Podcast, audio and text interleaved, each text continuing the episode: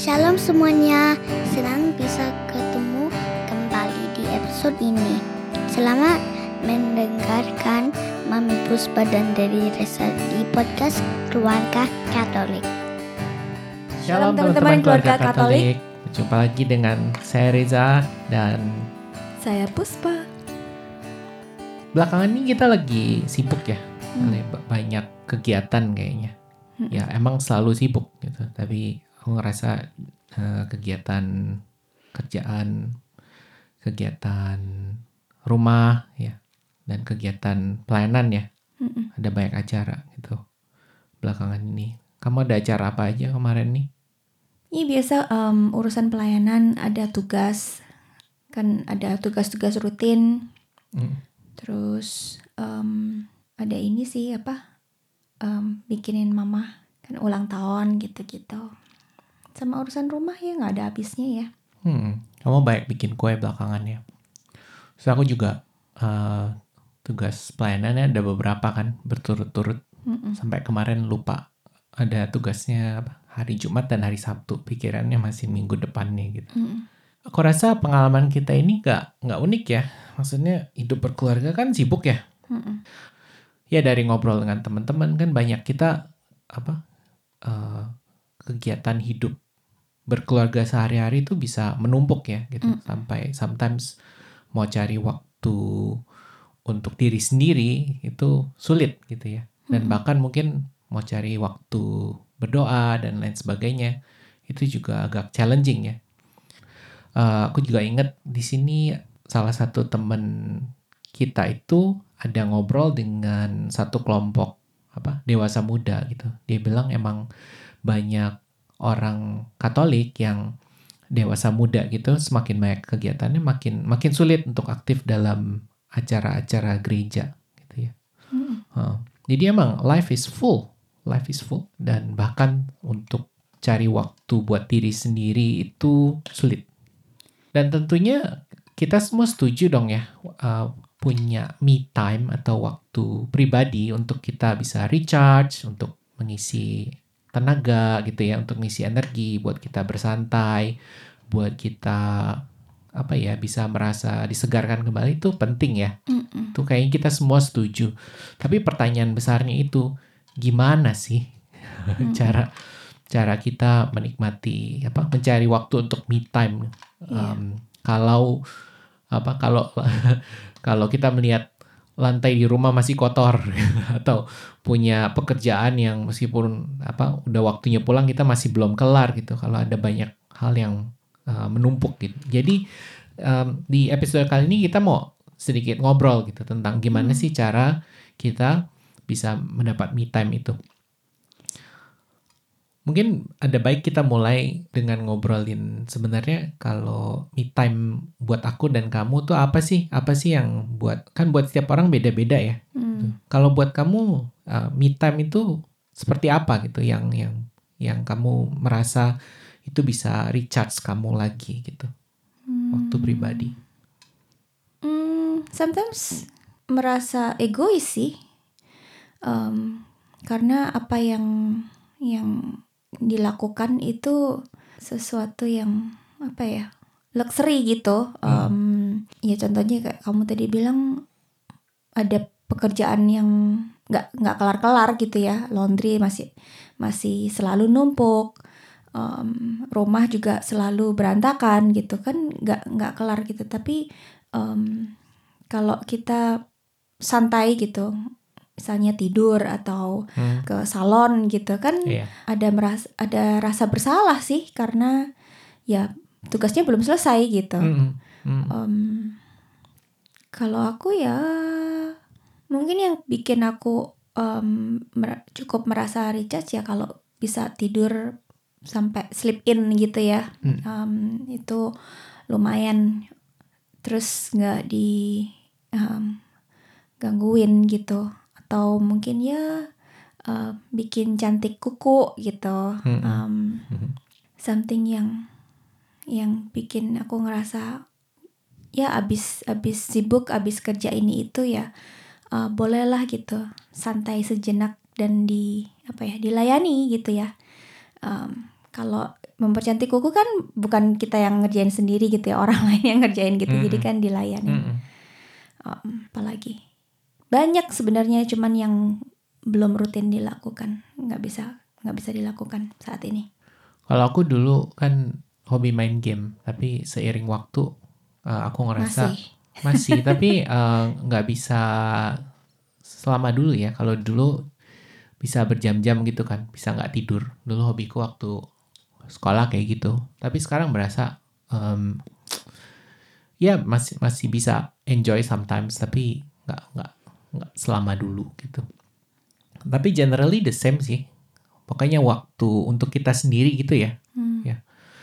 uh, waktu buat kita sendiri uh, main musik kayak gitu atau uh, baca buku gitu baca buku udah susah ya kan? kalau aku sama kamu mulai duduk diam disamperin anak kan pasti Uh, itu challenging ya tapi aku merasa uh, challenge yang kamu hadapin itu kemarin kita ngobrol ya kayaknya uh, that guilty feeling itu lebih banyak dialami istri-istri ya, dialami wanita. mungkin Uh, kalau untuk untuk pria lebih apa ya, lebih lebih enggak. Bodo gitu. amat. Iya iya. Tapi in a way aku rasa ya, uh, mungkin kalau di culture kita gitu, ada sadar nggak sadar lebih ada expectation gitu ya. Hmm. untuk untuk wanita, untuk istri, untuk untuk ngurusin rumah lah gitu, untuk meskipun istrinya kerja ya kan, culturally kalau gitu aku dengar sometimes uh, ada banyak expectation. Dan mungkin ya sadar nggak sadar expectation itu yang yang bikin apa wanita ibu-ibu juga merasa lebih bersalah gitu. Kalau kalau ada something yang masih mesti dikerjain gitu sedangkan mungkin uh, culture-nya kalau kalau buat cowok gitu lebih ke apa ya oh ya kan udah capek kerja gitu habis kerja kan boleh boleh relax boleh unwind gitu Uh, Hmm. partly culture gitu. Kalau menurutku sih itu apa ya? Aku nggak terlalu setuju ya dengan perbedaan gitu karena kan ya rumah tangga kan itu tanggung jawab bersama gitu. Jadi meskipun perannya beda kan, everyone ada responsibility gitu. Tapi ya emang aku aku itu sih pendapatku ya. I think secara culture ada ada sedikit perbedaan gitu. Tapi pada kenyataannya mau pria mau wanita kan emang kita butuh alone time juga. Hmm. Uh, I think uh, untuk research. Aku jadi teringat di Bible pun Yesus kan menarik diri. Kalau dia udah pelayanan rame gitu ya. Ada Hmm. ada uh, beberapa um, apa perikop Injil tuh yang menceritakan kalau dia tuh menarik diri untuk berdoa ya kan. Hmm. Dia um, sometimes sendiri, sometimes sama murid-muridnya ya nggak Hmm. ya kan dan dibilang Yesus menarik diri untuk berdoa dia ber- berfellowship dengan orang-orang dekat gitu dan dia menjauhi orang banyak jadi dia kan nggak nggak terus menerus kerja tanpa henti ya nggak Hmm. meskipun dia Tuhan ya Em, aku merasa dari ayat itu aku merasa itu sih atau pendapatmu gimana. Aku merasa eh, itu Yesus ngasih contoh sih kepada kita ya dalam menghadapi pelayanan menghadapi kegiatan tantangan hidup gitu. Ada pentingnya saat-saat kita tuh menarik menarik diri gitu. Ya nggak sih? Hmm, kalau yang Yesus lakukan kan em, dia menarik diri untuk untuk recharge apa ya berdoa gitu kan. Em, iya betul. em, minta kekuatan dari Tuhan gitu. Tapi kalau kita yang ngomongin me time ini kan lebih ke ke waktu mencintai diri sendiri gitu untuk em, I think it's a bit different dari me time yang ini kan kita perlu berdoa gitu. Em, bukan berarti berdoa itu me time gitu kalau aku gitu Mm-mm. um, me time yang aku di di otakku sih lebih ke hal-hal yang yang untuk aku gitu bukan bukan yang relasi sama Tuhan gitu beda gitu. Ya setuju sih kalau uh, waktu untuk sendiri itu ada ada um, ada me time yang kita butuh apa ya menyegarkan jiwa gitu ya. Itu itu it's not nggak harus rohani gitu ya. Dan iya. dan ada apa waktu sendiri yang kita butuhkan untuk apa mendekatkan diri pada Tuhan. Iya aku setuju sih Ya kalau relasi sama Tuhan kan itu harus gitu kan itu kekuatan buat buat kita gitu. Mm-mm. Tapi kalau yang di otakku yang mid time yang kita ngomongin itu bukan hal yang rohani yang relasi sama Tuhan yang untuk untuk kesenangan kita gitu apa yang yang kita butuhkan gitu istirahat dari hal semua hal lain itu tadi. Iya bener. Em, tapi menurutku ada benang merahnya sih eh, buat banyak orang untuk apa ya eh, mencari waktu untuk diri sendiri. Sometimes untuk hal rohani kan juga sulit. Itu eh, banyak diungkapkan keluarga keluarga apa keluarga-keluarga muda ya kan. Bahkan untuk berdoa gitu eh, mencari waktunya susah. Tapi ya aku merasa halangan atau barriernya ada ada kemiripan gitu. The, the essence is I think sometimes intinya kita nggak bisa tenggelam gitu dalam kesibukan kita sehari-hari dan em, karya kita buat orang lain terus gitu ya. Hmm. Dan kuncinya gimana gitu, gimana em, gimana kita bisa mengalahkan apa guilty feelingnya itu gitu ya atau halangan-halangan lain gitu. Kalau menurutku sometimes selain guilty feeling kan ya cultural expectation itu ya. Mungkin sometimes misalkan istrinya mau liburan atau apa gitu diomelin suaminya. Dan dan sebaliknya kan. Itu I think itu it's a barrier. Jadi gimana menurutmu cara apa ya? Kalau kita udah tahu em, halangan-halangannya gitu, gimana sih cara kita bisa bisa mencari waktu gitu untuk untuk em, recharge? Ya aku sendiri juga masih struggle sih. Hmm. Em, apalagi aku kan nggak kerja, jadi orang merasa kayak oh ya sudah seharusnya ya kerja ngurusin rumah. Mm-mm. Em, dan seperti teman-teman tahu ya urusan rumah nggak ada habisnya gitu. Mm. Dan dan seolah-olah ya karena nggak kerja dapat duit gitu kan, jadi untuk spend ta- spend money gitu itu juga em, ya ada rasa bersalah gitu kayak somehow persepsi from other people kan secara nggak nggak langsung atau nggak sadar telling us bahwa ya nggak seharusnya gitu enak-enakan me- men- apa memanjakan diri Iya. kayak gitu-gitu. Jadi ya it's it's hard. Masih sih aku masih merasa merasa egois kalau misalnya aku em, mempercantik kuku atau em, perawatan rambut ke salon gitu. Merasa merasa egois gitu. Jadi ya ya sometimes nggak bisa rutin dan memang akibatnya ya capek sendiri. Mungkin juga karena kalau kita belajar firman aku merenungkan kita kalau hidup di lingkungan yang rohani gitu yang diajarin kan uh, mesti um, nggak nggak boleh mementingkan diri kita sendiri harus harus memperhatikan orang lain gitu me- Hmm. menaruh kepentingan orang lain tuh di atas kepentingan kita gitu. Jadi secara nggak langsung ya itu yang yang yang tertanam gitu di di otak kita gitu ya. Em, apa yang kita lakukan harus untuk orang lain gitu. Saat Mm-mm. kita mau melakukan untuk diri kita sendiri kita jadi merasa bersalah. Mm-mm. karena ngerasa oh ya nggak seharusnya gitu. Seharusnya kita mementingkan orang lain gitu. Kalau kan udah aku masih inget quite a few times gitu kalau kamu udah capek aku bilang ya udah stop aja gitu. Take a rest jadi kalau kalau meskipun aku bi- bilang bilang ke kamu gitu kamu masih merasa guilty gitu. Iyalah. Oh ya tapi aku em, ketegur sih sama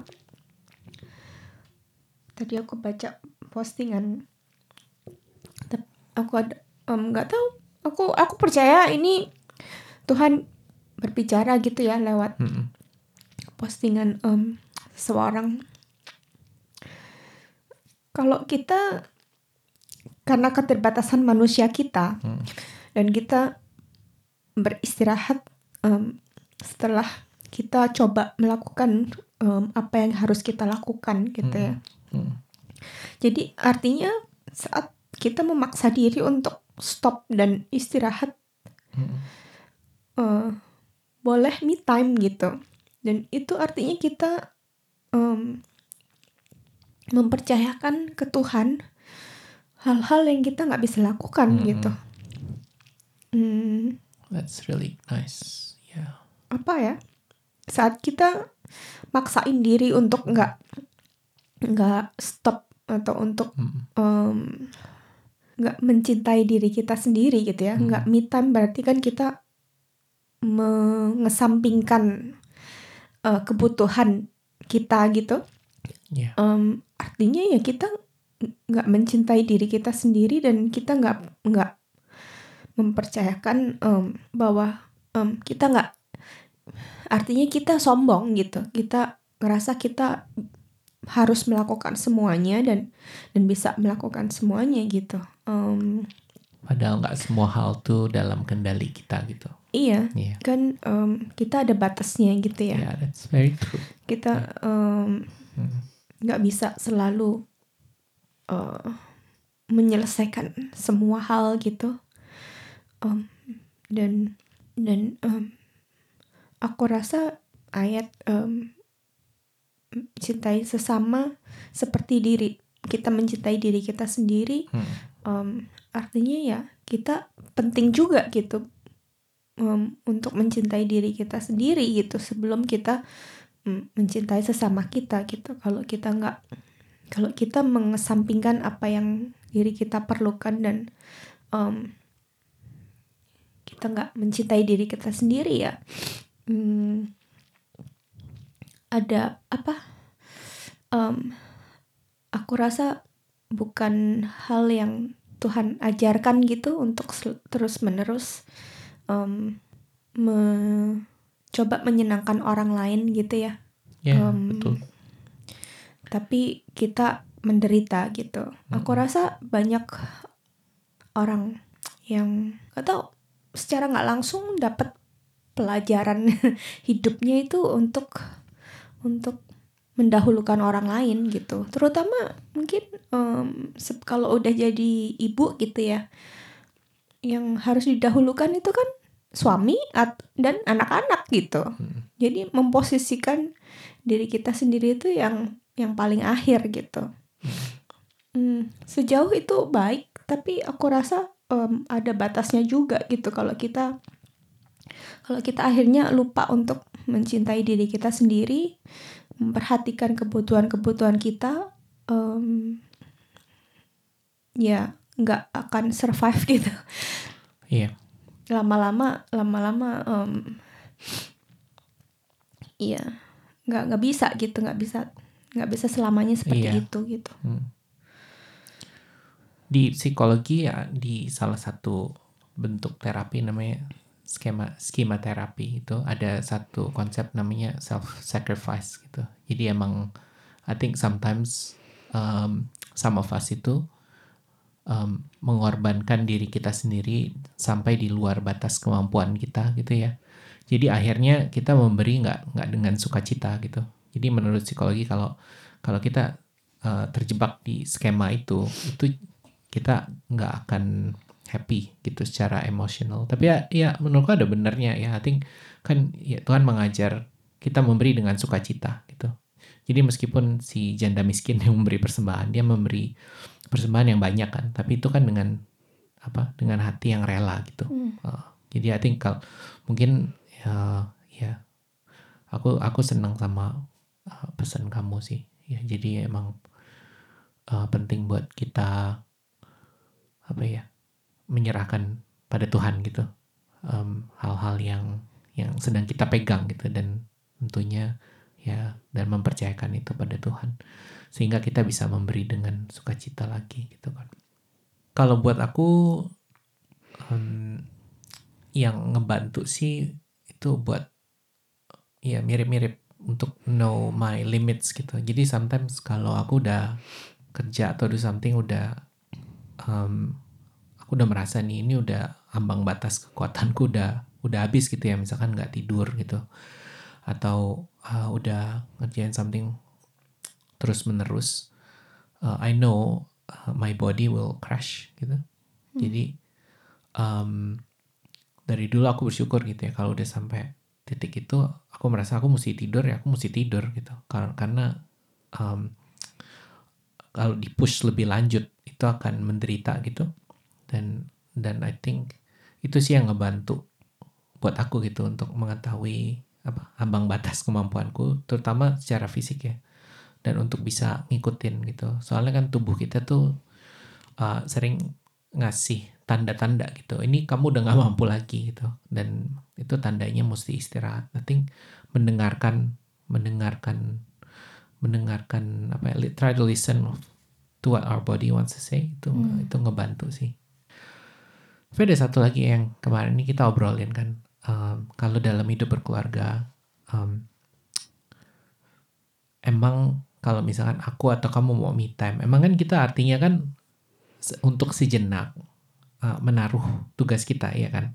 Dan dan uh, dan idealnya kan kita nggak diganggu keluarga gitu. Jadi kamu bisa keluar ke salon gitu. Kalau aku bisa do something gitu personally dengan temen or, or um, kegiatan pribadi gitu.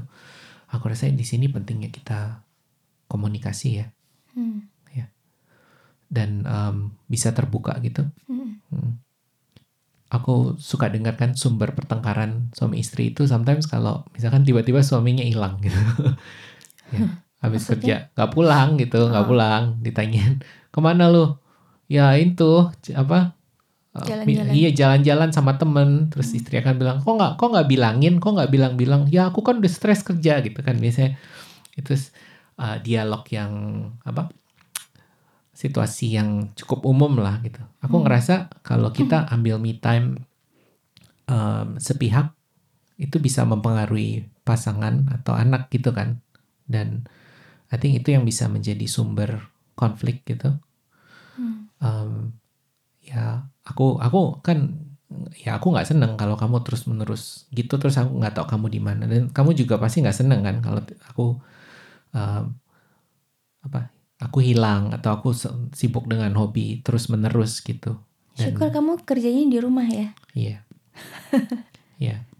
Dan aku juga ngerasa kan sometimes misalkan aku lagi uh, main gitar atau main musik, kamu kan kirim SMS, Zara mesti tidur gitu. Atau kamu bilang ini mesti ngerjain ini gitu. Itu kan means I have to um, listen to you gitu ya. Ada ada tugas yang mesti dilakuin gitu dan dan kamu juga kalau mau keluar kan kamu uh, kamu I think every time kamu bilangin aku kan aku ke salon gitu aku ke ini gitu. Aku appreciate sih kayak gitu. Dan sebaliknya juga aku ngebiasain diri kan kalau aku uh, pergerakanku gitu ya atau rencana aku tuh ke mana aku juga komunikasiin ke kamu gitu. Aku ngerasa itu yang ngebantu kita sih sebagai suami istri. Jadi um, aku ngerasa kalau aku ada me time kamu kamu nggak nggak apa kecuali kamu benar butuh aku kamu izinkan aku Hmm. gitu ya Hmm. dan aku juga um, sering encourage kamu dan izinkan kamu untuk dapat that me time I think Hmm. ya saling mengizinkan ya Iya. Iya. Iya. Heeh. dan saling Em, mengerti Saling Mm-mm. saling menyadari bahwa me time itu penting untuk Iya. masing-masing pribadi gitu. Jadi em, kalau emang pasangan kita butuh Hmm. me time, ya kita bisa lihat dong ya. iya em, ada saat-saat dia pengen sendiri gitu ya. Mm-mm. em, aku rasa penting untuk menyadari bahwa itu perlu gitu. Dia perlu untuk sendiri gitu. jadi aku rasa ya itu mungkin tips yang bisa kita share ya Um, Mm-mm. uh, ya ya uh, untuk suami istri itu saling komunikasi dan saling mengizinkan. Ya se- sekian. Ya kita setuju me time itu penting. Tapi emang banyak halangannya halangan pribadi di pikiran kita. Um, mungkin Dan juga dari dari luar. dari luar Mm-mm. itu so I think um, semoga tips kita berguna gitu ya untuk untuk untuk untuk diri sendiri. Kan kita mesti pasrah dan mengizinkan Tuhan ya dan memasrahkan gitu um, semua tanggung jawab kita ke Tuhan kalau untuk satu dalam keluarga ya kita harus terbuka dan apa ya berkomitmen gitu untuk me- membuat satu sama lain happy ya dengan memberi mereka space dan Mm-mm. dan waktu. Dan tentunya kalau misalkan berlebihan itu kan juga kita butuh saling menegur, ya kan? Berlebihan. iya, I think itu bukan maksudnya kita aku aku me- membayangkan situasi gini misalkan aku oh me time buat aku itu setiap hari itu 4 jam gitu ya aku baru pulang ke rumah 10 jam 10 jam 11 malam gitu meski itu sounds oke itu my me time tapi kan I, I can imagine Iya. kamu nggak akan happy dengan hal seperti itu gitu Ya itu berlebihan lah, itu Iya. ekstrim. ya heeh. Sempat jam. Iya. Ya kan setengah hari, setengah hari kerja. ya begitulah. Oke, mari kita uh, sama-sama berdoa ya. Um, terutama untuk pasangan suami istri dan untuk kita semua mungkin terutama untuk teman-teman keluarga Katolik yang mungkin sedang merasa agak burnout ya. ya. Kita ada episode lain tuh tentang cara mengatasi burnout. Kalau mau didengerin bisa didengerin di uh, www.keluargakatolik.online. Ya, kita berdoa ya sama-sama dalam nama Bapa dan Putra dan Roh Kudus. Amin. Bapa di surga kami bersyukur um, untuk karunia hidup yang kau berikan pada kami. Terima kasih ya Tuhan kalau um, kau mempercayakan banyak tanggung jawab dalam pekerjaan, dalam keluarga, dalam pelayanan, dalam hidup kami keluarga-keluarga Katolik. Itu bagian hidup kami ya Tuhan. Kami mau berdoa untuk semua saudara-saudari kami, uh, keluarga Katolik, terutama mereka yang sedang merasa burnout, yang merasa capek, dan merasa gak punya waktu untuk diri sendiri. Kami mohon ya Tuhan Yesus, kau um, datang dalam hidup mereka, dalam keluarga mereka, beri kelegaan ya Tuhan. Kalau ada halangan dalam pikiran diri sendiri, kami mohon supaya kau berbicara pada saudara-saudari kami, memberi mereka kelegaan, memberi mereka izin ya untuk untuk look after themselves, untuk have uh, me time dan boleh recharge tenaga mereka dan beristirahat. Untuk um, keluarga-keluarga lain yang mungkin merasa uh, ada challenge ya um, antara suami istri um, di mana mereka sulit gitu untuk setuju um, pun- bisa spend time waktu sendiri. Kami mohon beri jalan keluar bagi keluarga-keluarga Katolik.